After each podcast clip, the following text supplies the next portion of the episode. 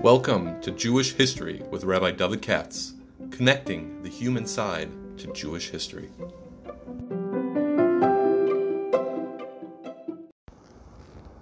For sponsorship opportunities or to support this podcast, please visit our donate page at www.support.rabbidavidkatz.com. Hi, it's Sunday afternoon, and I'm going to do a history podcast, but of a slightly unusual nature. This is being sponsored by our good friends Akiva Eisenstadt and family. They're in Manhattan Beach. And as he puts it over here, the students in the Manhattan Beach, I think my nephew used to be in that kollel, listen to the podcast. And as he said, Akiva would like to dedicate this year to his mom, Mrs. Helen Eisenstadt, and to Akiva's wife, Abigail, Abalas Midas Tobas, and Abalas Chesed, and to all the kids, and all of whom should have a Ksiba Chasim Tova, Amen.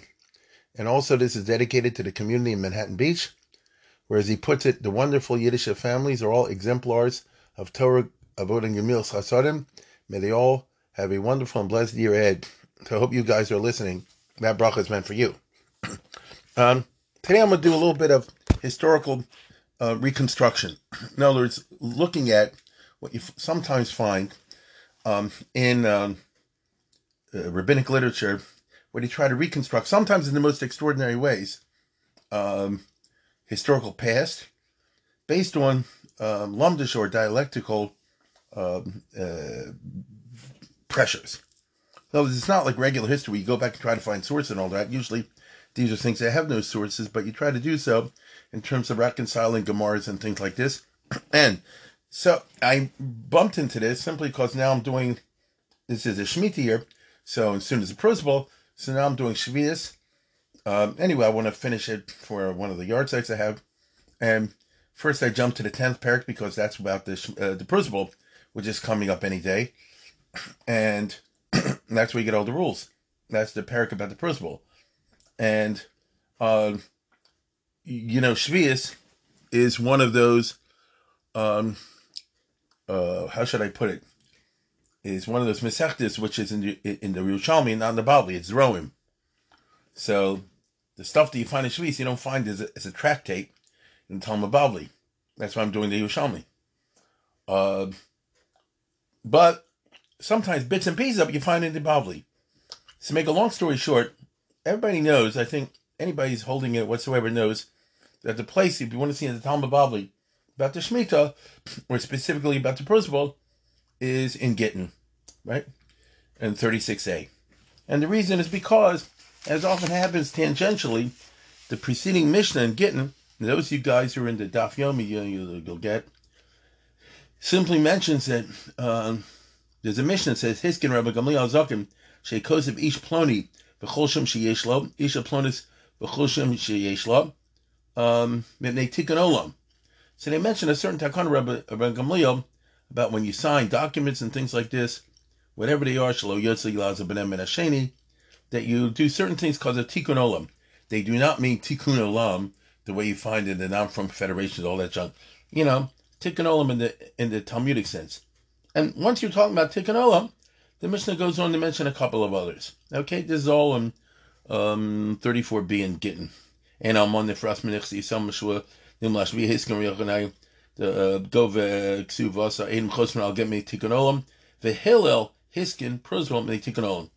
So I can add on in Gittin, which has nothing to do with Gittin. Once you're talking about different takanas that they made, they Tikkun Olam. Oh, by the way, here's another famous takana they made called Pruzbul, even though it has nothing to do with Gittin. Obviously, it has to do with Shemitah Ksafim, with the Shemitah rules. Nevertheless, since the Gemara mentioned it there, okay, so eventually on 36a, on Lamed Vav, again, I'm sure a lot of people, everybody even knows this, gets into the subject of the pruzbul.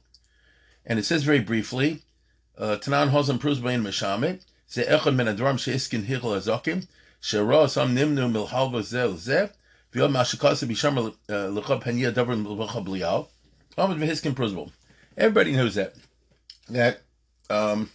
Even people don't know anything about it, they know that. And Hillel created the famous pruzbul to circumvent the problem that according to the Torah, it seems when Shemitah is over, all the debts are canceled. At least the debts that are due by then. I don't want to go into the details. And he was afraid that people wouldn't lend. I don't blame them. Why should I lend you money when you're going to stiff me? But the Torah tells you too bad. And so forth.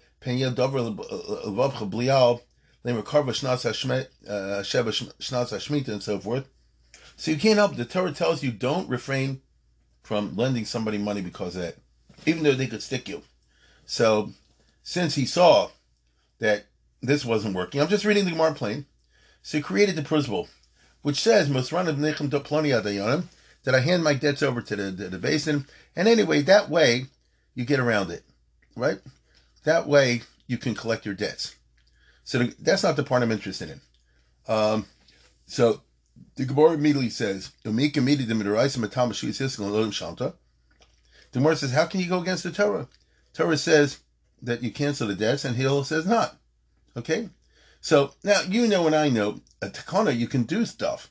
But they mean in general, you know, like, why do you go against the whole institution of the Torah to be oikarit, as Rashi says? Right? Okar government of Torah. I know there are ways of circumventing anything, and I'm serious, I'm not being cynical. A big lawyer or a big Talmud Chacham can figure a way around anything. But there's something wrong with creating, at least that's the assumption, something with creating an iron institution which has the effect of totally wiping out a derisa. So why did he do that? Okay?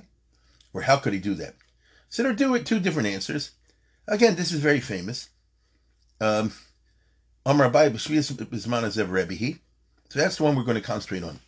According to Abayi, it's based on the fact that Shemitah anyway is not around anymore midaraisa, right? Shemitah b'zman hazev. For Rebbehi, the Tanya Rebbe Omer, v'zeh dvar Shemitah shamot. In the Chumash it says the words hashmitah shamot back to back, juxtaposed. B'shnei Shemitahs hakos medaber. This is to be interpreted as saying that the two Shemitahs are interdependent. Acha Shemitahs karka, v'acha Shemitahs kesef. Right? So one Shemitah refers to karka, which seems to mean, you know, when you do the agricultural stuff, which you're not supposed to do in Shemitah. And the other one, shamot, is the Shemitahs kesef. And it sounds like Bizman Shatom Shamak Karka Tom Shamak Safim. Bizam Shiatomakamin Iatom Shamak Safim. Right? So one's dependent on the other. And since we don't have Shemitah's Karka nowadays, Minatoris, so you don't have the Shemitah's Kesef. At least that's the way it seems. Rashi says that Hill Karebi Svirli Dumber Shemitah Lahashmotas Milva, the kind of Shemitah for Kesef, Bizman is at Rabbanan. So there you have it, black and white, Rabbanan. What does that mean? In other words, why would it be Drabonin? So you'll tell me, because the other Shemitah doesn't count. Wait a minute. Hillel lived in time of Beis HaMikdash. So in his time, there was Shemitah's Karka. V'yafagav de Hillel Bayis Sheni Hava. So that's a problem. Why would Hillel do it at a time when all this was operating? So Abayi must hold that there wasn't Shemitah Minat Torah, even in Bayis Sheni period. Okay? Based on the fact that it's interdependent on Yovel.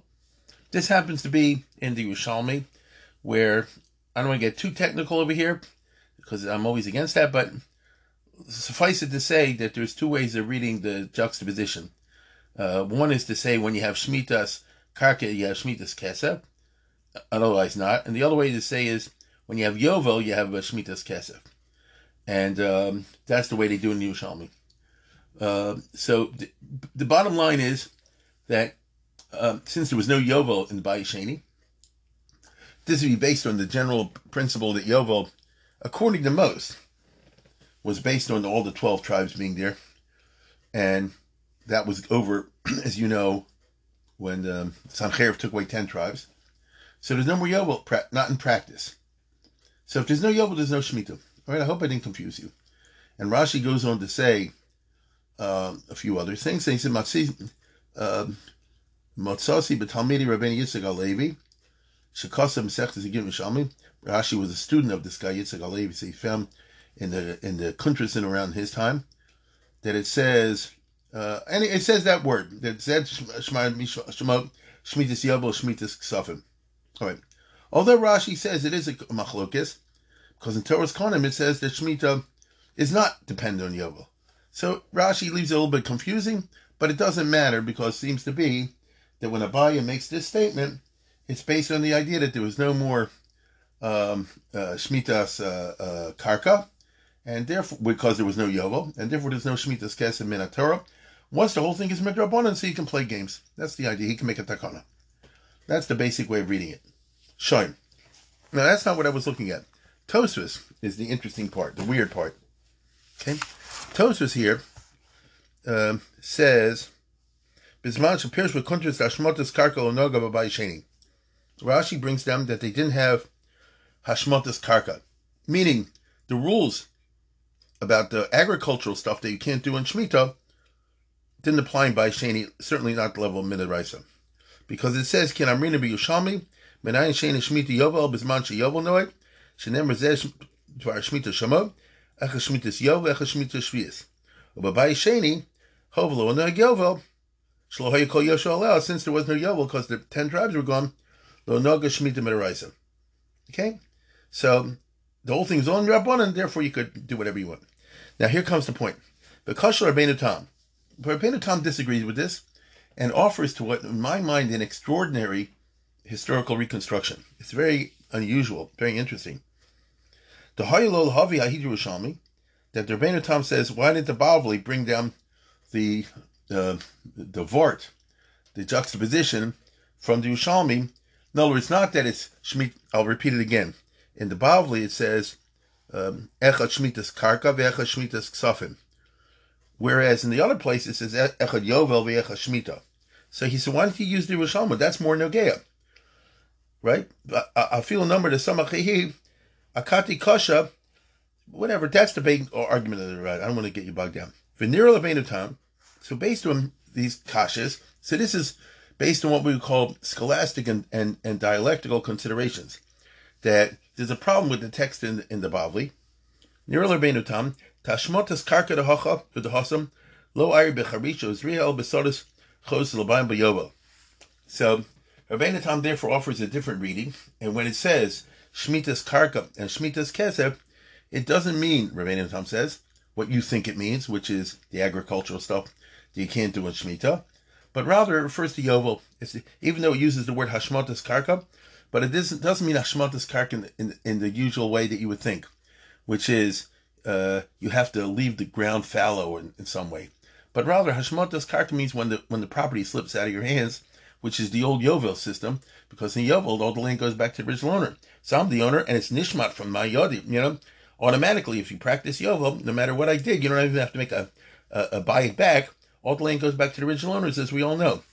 Tashmotas karka dehacha asim lo'ayir b'charisha izriya, el basados hachozus l'bayim b'yovel. It's referring to the Jubilee business. Hashmotas karka karli Yovel, u'shvius hashmotas ksafim. Right? So, the way you read the Gemara, according to Rabbeinu Tam, is that when you nogeh hashmotas karka, meaning when the ground that you own slips out of your hands and goes back to the original owner, then you do hashmotas ksafim. Then you do the cancellation of debts, which he says does not apply to Yovel year only in the Shemitah year. Otherwise not. Right? Bizman sh'atam hashamet Yovel, atam hashamet shvius. Okay? Now, the point's like this. So, Shemitah was totally in Yovel. Okay? Now, Amar Rabbeinu Tam de Babai Sheni Nog Yovel. And you guys who all say that there was no Jubilee, no Yovel in the Second Temple are wrong. There was. Which is quite remarkable because we have no record of this whatsoever. But he asserts that so. And he does so, again, based on dialectical considerations. Lumdus. Okay? The Bayis Sheni Nog Yovel, Kinamrinim Bekrisis, Vashemim El Oshmas Mosam, Malamat Shikom Shifcha Charufas Balu. Now, this is talking, in other words, his proof.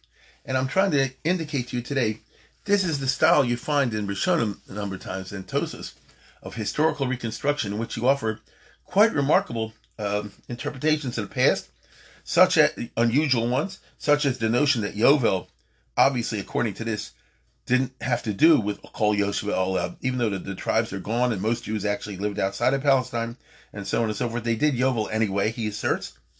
And his proof is a weird one. His proof is from the book of Ezra. in the book of Ezra, I think everybody knows that the big problem was intermarriage. Okay? Very briefly, they built the second temple. 6 months later, Ezra shows up planning to reinforce the Yiddishkeit with a whole bunch of people after the temple was built. He comes there and he finds that there's a big intermarriage problem. And the Mashik says, V'yad haskonim hayu b'mala rishona, the pasuk goes something like that. And the Kohanim Gedolim and the others, they're the ones who led the charge. Now, they all dumped their wives and they married Goyim. That's the regular way of learning it. And that is how most usually understand this parsha.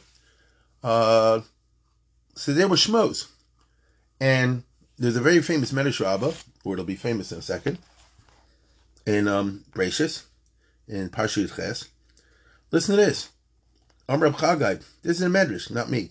B'shah she'olu Yisroel min hagola, when these guys made Aliyah. Now, what's he talking about?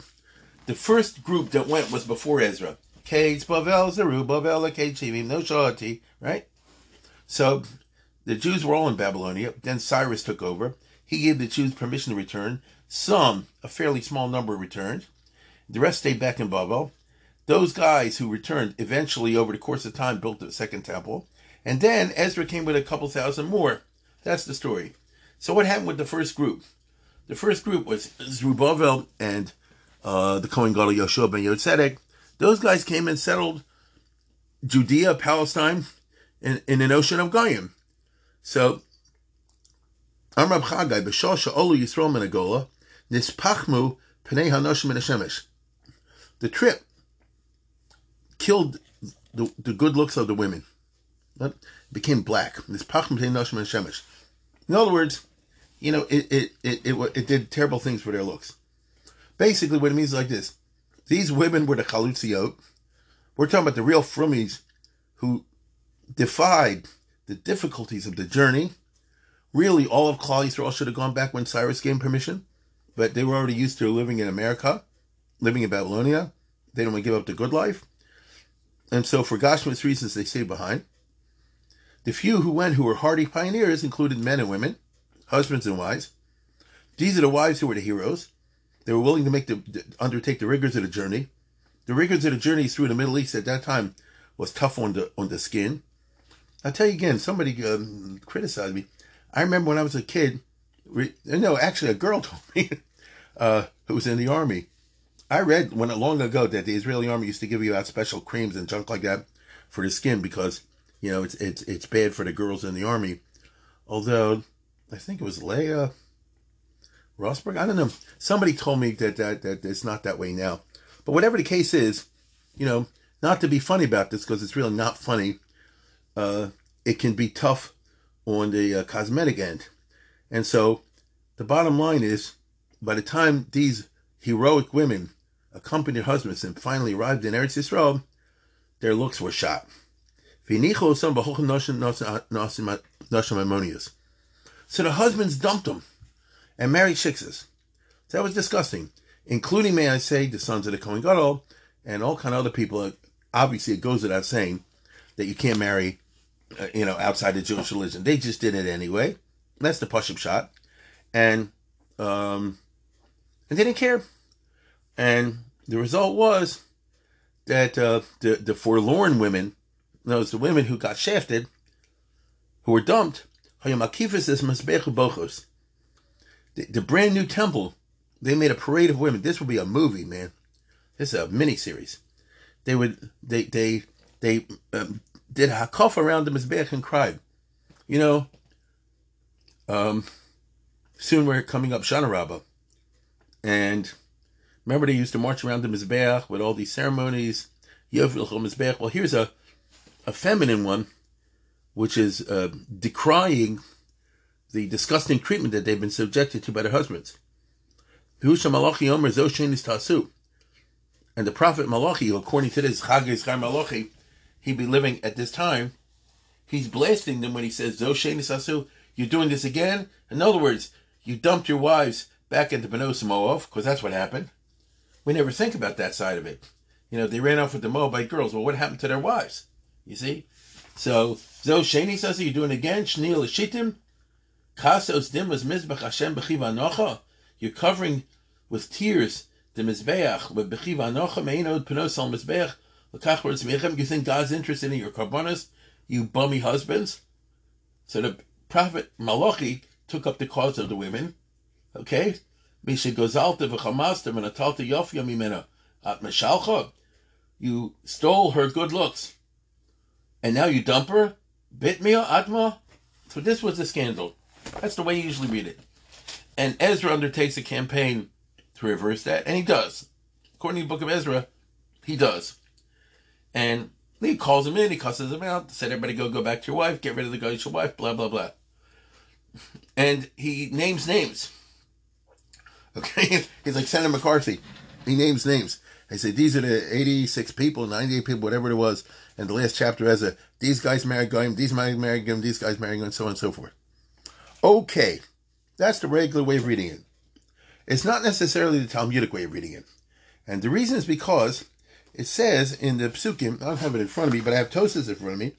It says over there that these guys, after Ezra cussed them out, undertook, they gave their hand, promised to get rid of the Goyish wives, and Vashamim El Son Alashmosim. And they all promised to bring Karbonoshams. Right? So I got no problem with that. If you look at most Mefarshim, you say like this, what kind of Karbonoshim? Let me put it this way. If we want to be technical now, this is just interesting. If you want to be technical now, what is the penalty for a Jew who marries a guy? Well, from a strictly legal point of view, they're not married. So you can't say there's a penalty for marrying someone because the marriage doesn't count, right? So what you really mean is, what is the penalty for a Jewish guy living with a guy? I mean, they talk about derech chasnus and all, but it doesn't count. The bottom line is, it's wrong, don't do it, stop doing it, leave, etc., etc., etc. There's no carbon, right? There's no carbon for this crime. You just have to stop doing it, okay? So that bothers people, Mefarshim, Tanoim, Amroim, because why does it say that they undertook to bring guilt offerings? If there's no such thing as an asham for this sin, then you're bringing Chulun Azara, you're doing the wrong thing. Now, mind you, it's not the only place in the book of Ezra where you have such problems. Take it from me. And the way you should get around it is, say it was a horasha. It was a one-time deal, which makes totally good sense. And you say Ezra really wanted to get over to, you know, first of all, he was the Gadol Hadar. He created the Anshigat Segdol, and he wanted to get over to impress upon them the severity of what they had done, the Chaimer Ho'avera, which was a disgusting thing. And therefore he said, you shall bring a Karbonosham as a Harosha. Maybe that'll make it dramatic to you. I don't know, something like that. That's what most of your Mefarshim say. But in the Gemara Krisis, it says, that, you know, Rav Chisda takes a much more legalistic point of view than a dramatic one. And he says, it couldn't be that just they married a Shiksa, therefore you bring a Karbonosham. El or mine, it was a much more complicated case. And he comes to the conclusion that what they did was they did not marry Gentile women. Instead, they married or took up with shifchas, which means female slaves, right? Here we're dealing with the concept of Ebed Ivri, Ebed Kanaini, Shifcha Kanainis. So you had Shifcha Kanainises over there. But a very special category called the Shifcha Charufa, which is she's half and half. And this is what Tosafot says. This is the proof of Rabbeinu Tam. That the sin was not that these 98 or whatever people, including the Kohen Gadol's sons, married Gentiles, but rather Shifcha Charufas, Baalu they had beer with. But Shifcha Charufa, Hanu Chetzi Shifcha, V'Chetzi Baschorin. So Shifcha Charufa is a funny thing. She's like half and half. She's half, you know, in other words, one master freed and one did. She's half Shifcha and half Baschorin. Hamoresis Levet Ivri. And she's betrothed to an Ebed Ivri, because an Ebed Ivri can live with a Shifcha. We all remember that from Mishpatim. But in this,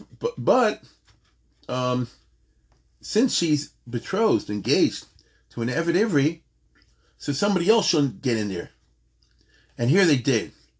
So they violated that technical problem.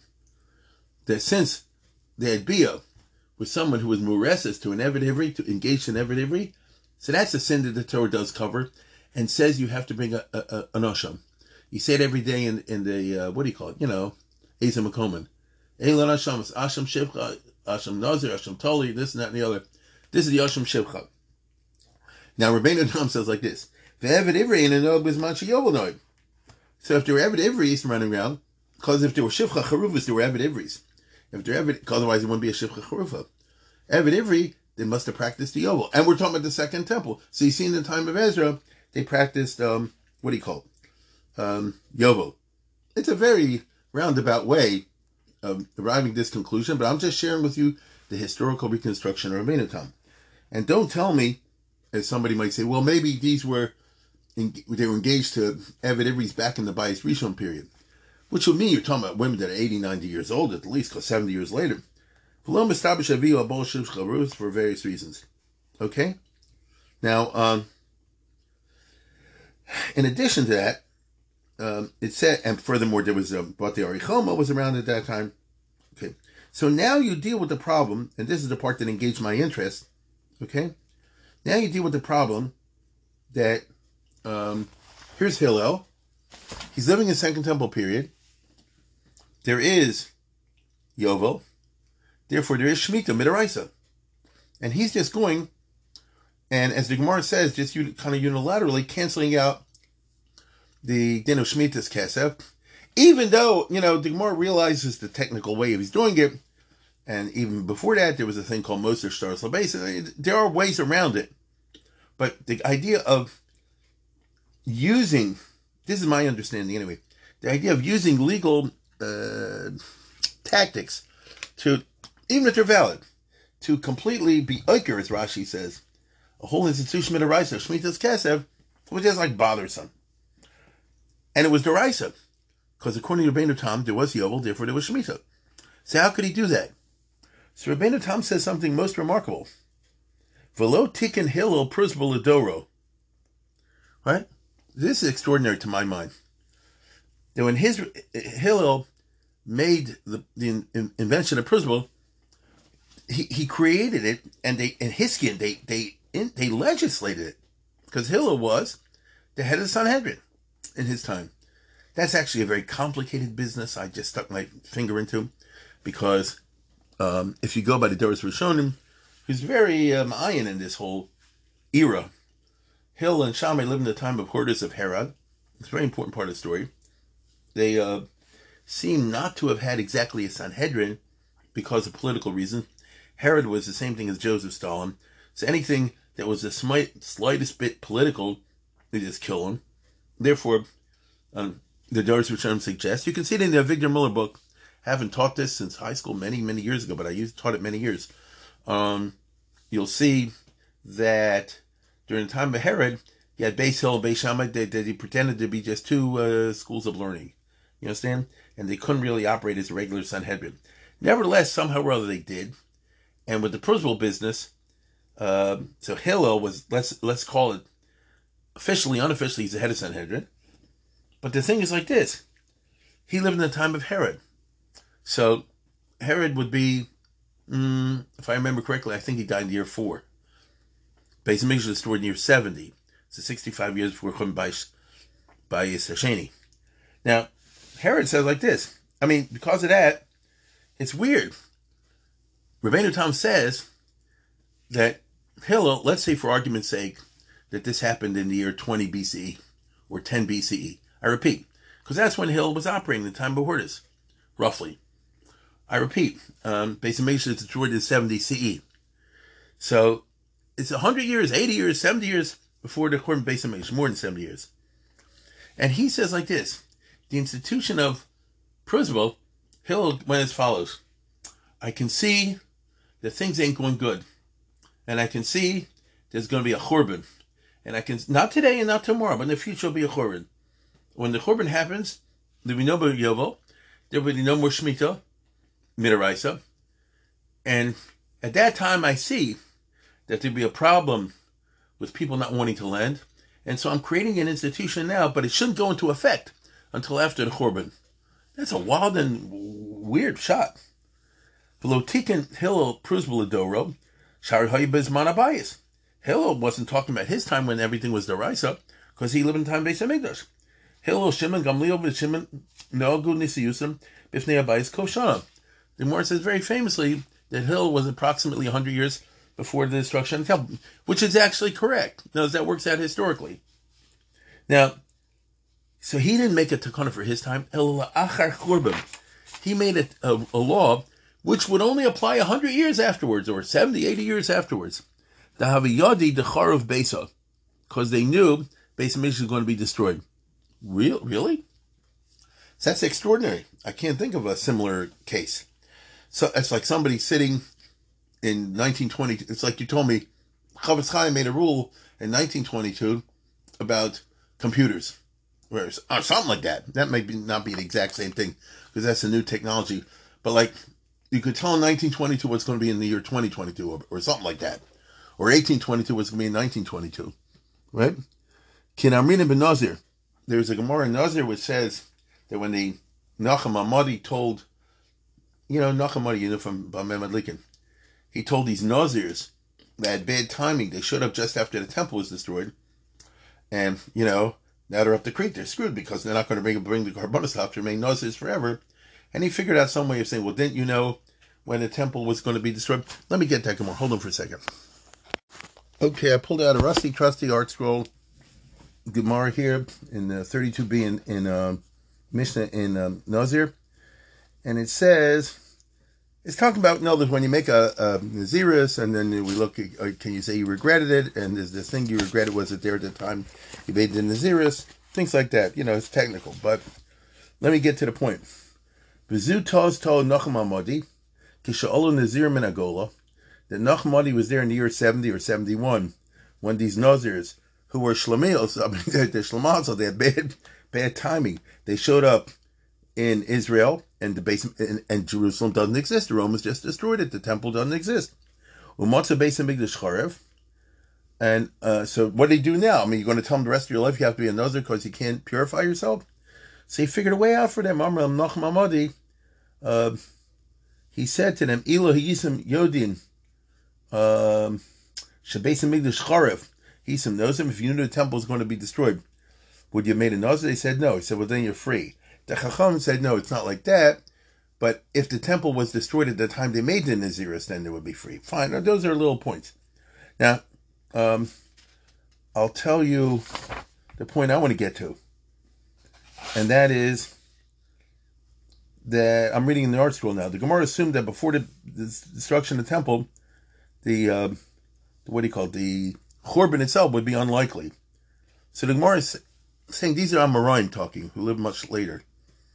Was the Churban Bayis Sheni really unexpected? Yeah, Avoy Hasim Rabbi Yosef says, I would have said to these Nazirs, don't you know, didn't everyone know, that the Second Temple was living on borrowed time? It says in the book of Jeremiah, Yirmiyob, Heichel Hashem, Heichel Hashem, Heichel Hashem Hema. Right?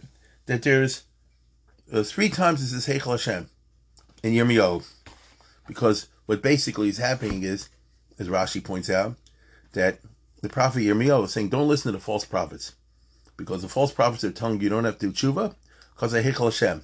Since the temple is in Jerusalem, the Bayis Rishon, and that's a holy building, God will protect it no matter what.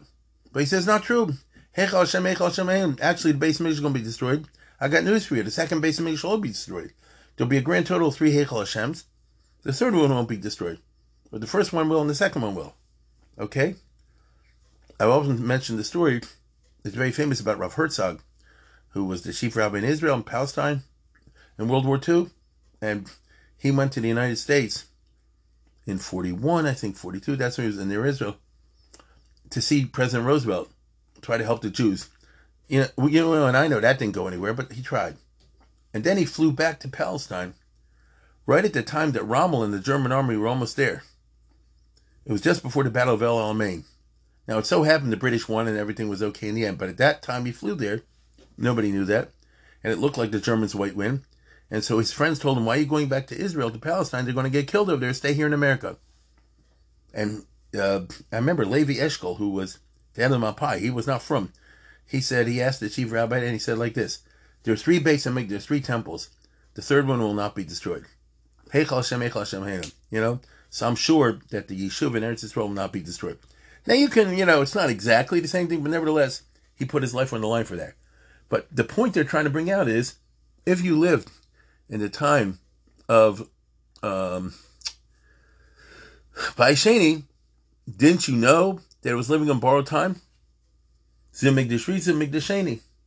So the Gemara says, well, they didn't know exactly when Mio Din Amosai didn't want to be destroyed. Not true. Not true. They knew when it would be destroyed, because it says in the book of Daniel, Shavuim Shibim Nechtach Al Machloyer Kachecha. This is the famous prophecy of the 8th chapter of Daniel, where he tried to figure out, you know, the future, and the angel came and told him 70 weeks, 70 times 7. 70 times 7 is interpreted various ways. You can look up Daniel, but the plain, straightforward shot, not that there is such a thing, is 490 years. So you have Bayis Rishon, which is 410, and then 490. 70 years Galus Babel, 420 for Bayis Sheni, then comes the Churban. Right? The 70 weeks have been on your people, which is why Daniel was depressed. So didn't they know, these Nazirites, that the temple would be destroyed around the year 70? And the Gemara said they didn't know exactly when. So Rabbeinu Tam wants to argue that people had notions that the temple is going to be destroyed. It's a wild, I mean, this Gemara itself is pretty wild. People thought in that terms. Usually you say nobody knew what Daniel was talking about. After it's all over, then you can look back and you figure what the 70 weeks are. I don't think they knew at that time. But what I just said, according to this Gemara, is wrong. They knew. Right? So Hillel, as he puts it over here, so that's the way the history of Shemitah is. Okay? It's wild. Here's, according to Rabbeinu Tam, here's Hillel, Hazaken, and he's living, like I said before, 80, 100 years before the Churban. And he can smell already, it ain't going in a good direction. It sounds from this brief reference in Tosafot that Rabbeinu Tam has in mind, the Gemara that said, didn't you know about the 70 weeks in the prophecy of Daniel, or Heichal Hashem, and all the rest of it? It's not clear from Tosafot. And therefore he said, I'm putting a law out there, but I'm putting it in the icebox. And my successors, when the time comes, they can pull this out of the icebox and implement it. It's called a pruzbul. That's wild. So in other words, when it says he saw people aren't lending, he didn't mean in his time. He meant 100 years from now. He could foresee that this would be the reaction to destruction of the temple, something like that. This puts a very interesting spin. If you take this seriously, it's a very interesting spin on the late history of the late temple, Second Temple, which certainly had its ups and downs. Hillel, I repeat, lived in the time of Horus. What is it that led him to these conclusions? Was it simply a rigid structural reading of the scripture? He read the prophecies of Daniel or of Jeremiah. Is that it? Or, I mean, we'll never know. I'm raising good questions, but as you know from graduate school, a good question is better than the answer. Or is it that he could smell that times are going bad? Because under Herod, it was a terrible situation. Fascinatingly, Hillel, I think, was at the time of the Bayis Sheni or Bayis Shlishi, perhaps, when Herod rebuilt the place from top to bottom. We all know, you know, the Mikdash Hortus, that in terms of buildings, there were three already. There's the Bayis Rishon from Shlomo. There's the Bayis Sheni from Zerubbabel's time. And then there's the complete makeover from top to bottom, top to bottom by Hortus, which was the time of Hillel. So everybody says that the building that Hortus erected was exceptionally beautiful. You all know those Gemaras. Whoever didn't see the house of Hortus never saw a beautiful building, blah, blah, blah. And I'm not saying that's not true, okay? But I guess anybody that understood spiritual things said like this: there cannot be a kiyum for a Beis HaMikdash that was built by a guy like Hortus, who wasn't even exactly Jewish. The particular exact status of Herod is pretty tricky. The Gemara says he was an Eved. I'm not even sure about that. But okay, let's say he was an Eved. But he was a big murderer, killed a ton of people. And he had a reign of terror. He was what you call, I call him Stalin because he was a successful dictator. Stalin lasted until his death. So did Herod. By a constant regime of terror.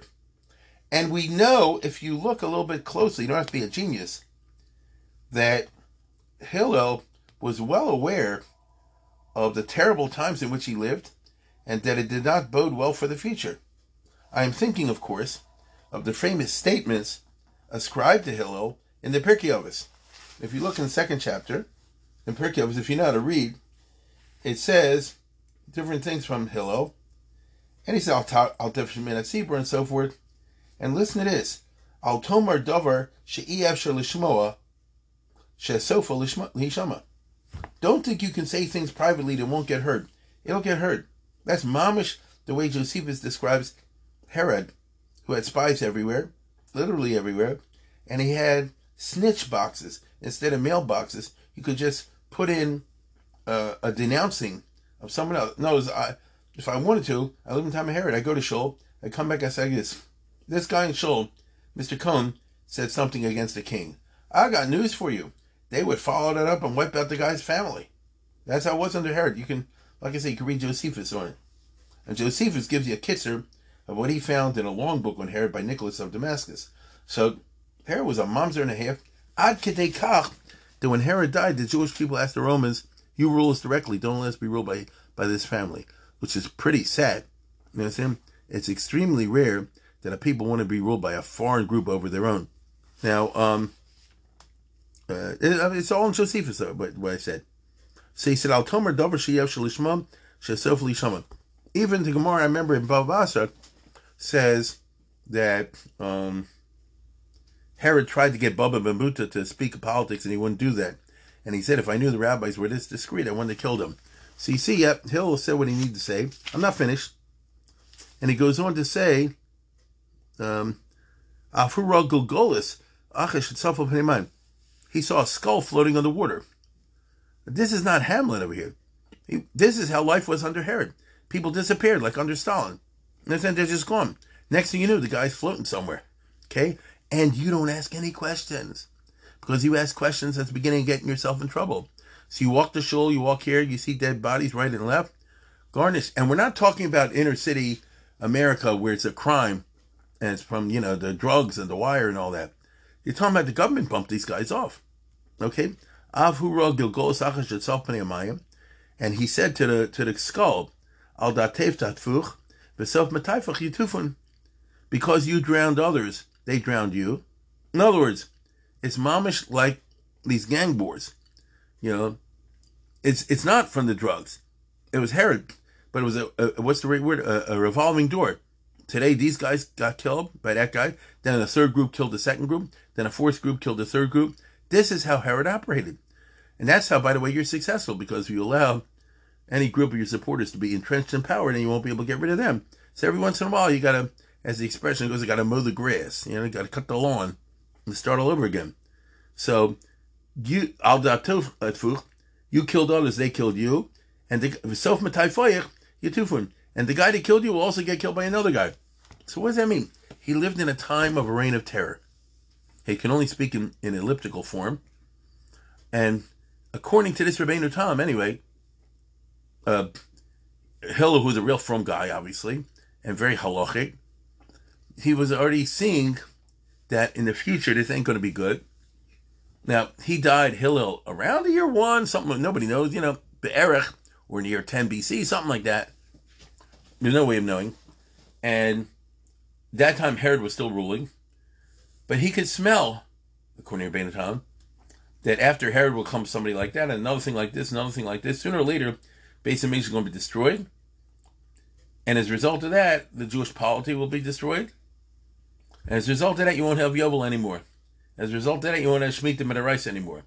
As a result of that, I got to think about the fact that how is this going to affect the Shemitah's Kesev?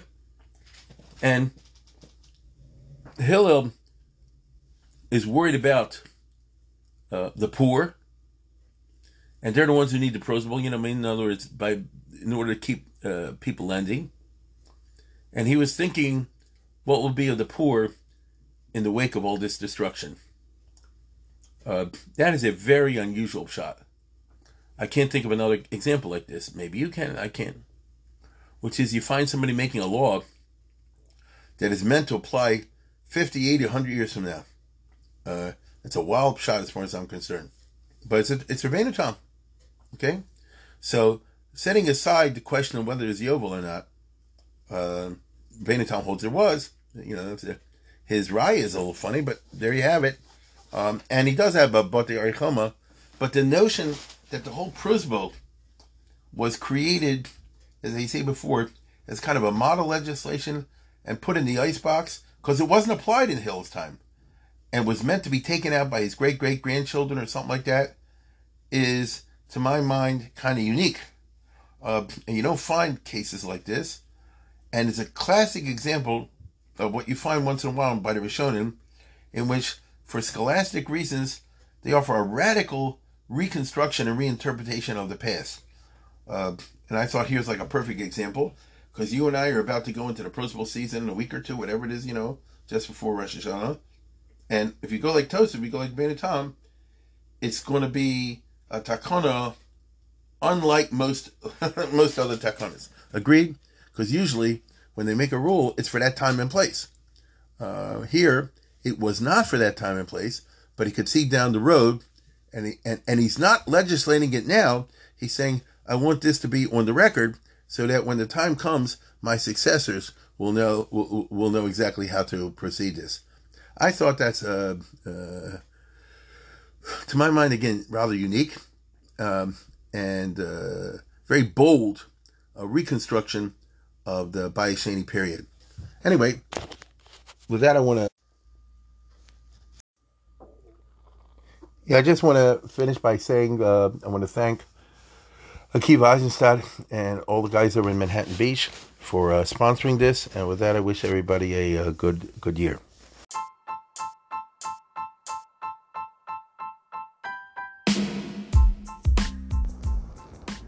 For sponsorship opportunities or to support this podcast, please visit our donate page at www.support.rabbidavidkatz.com.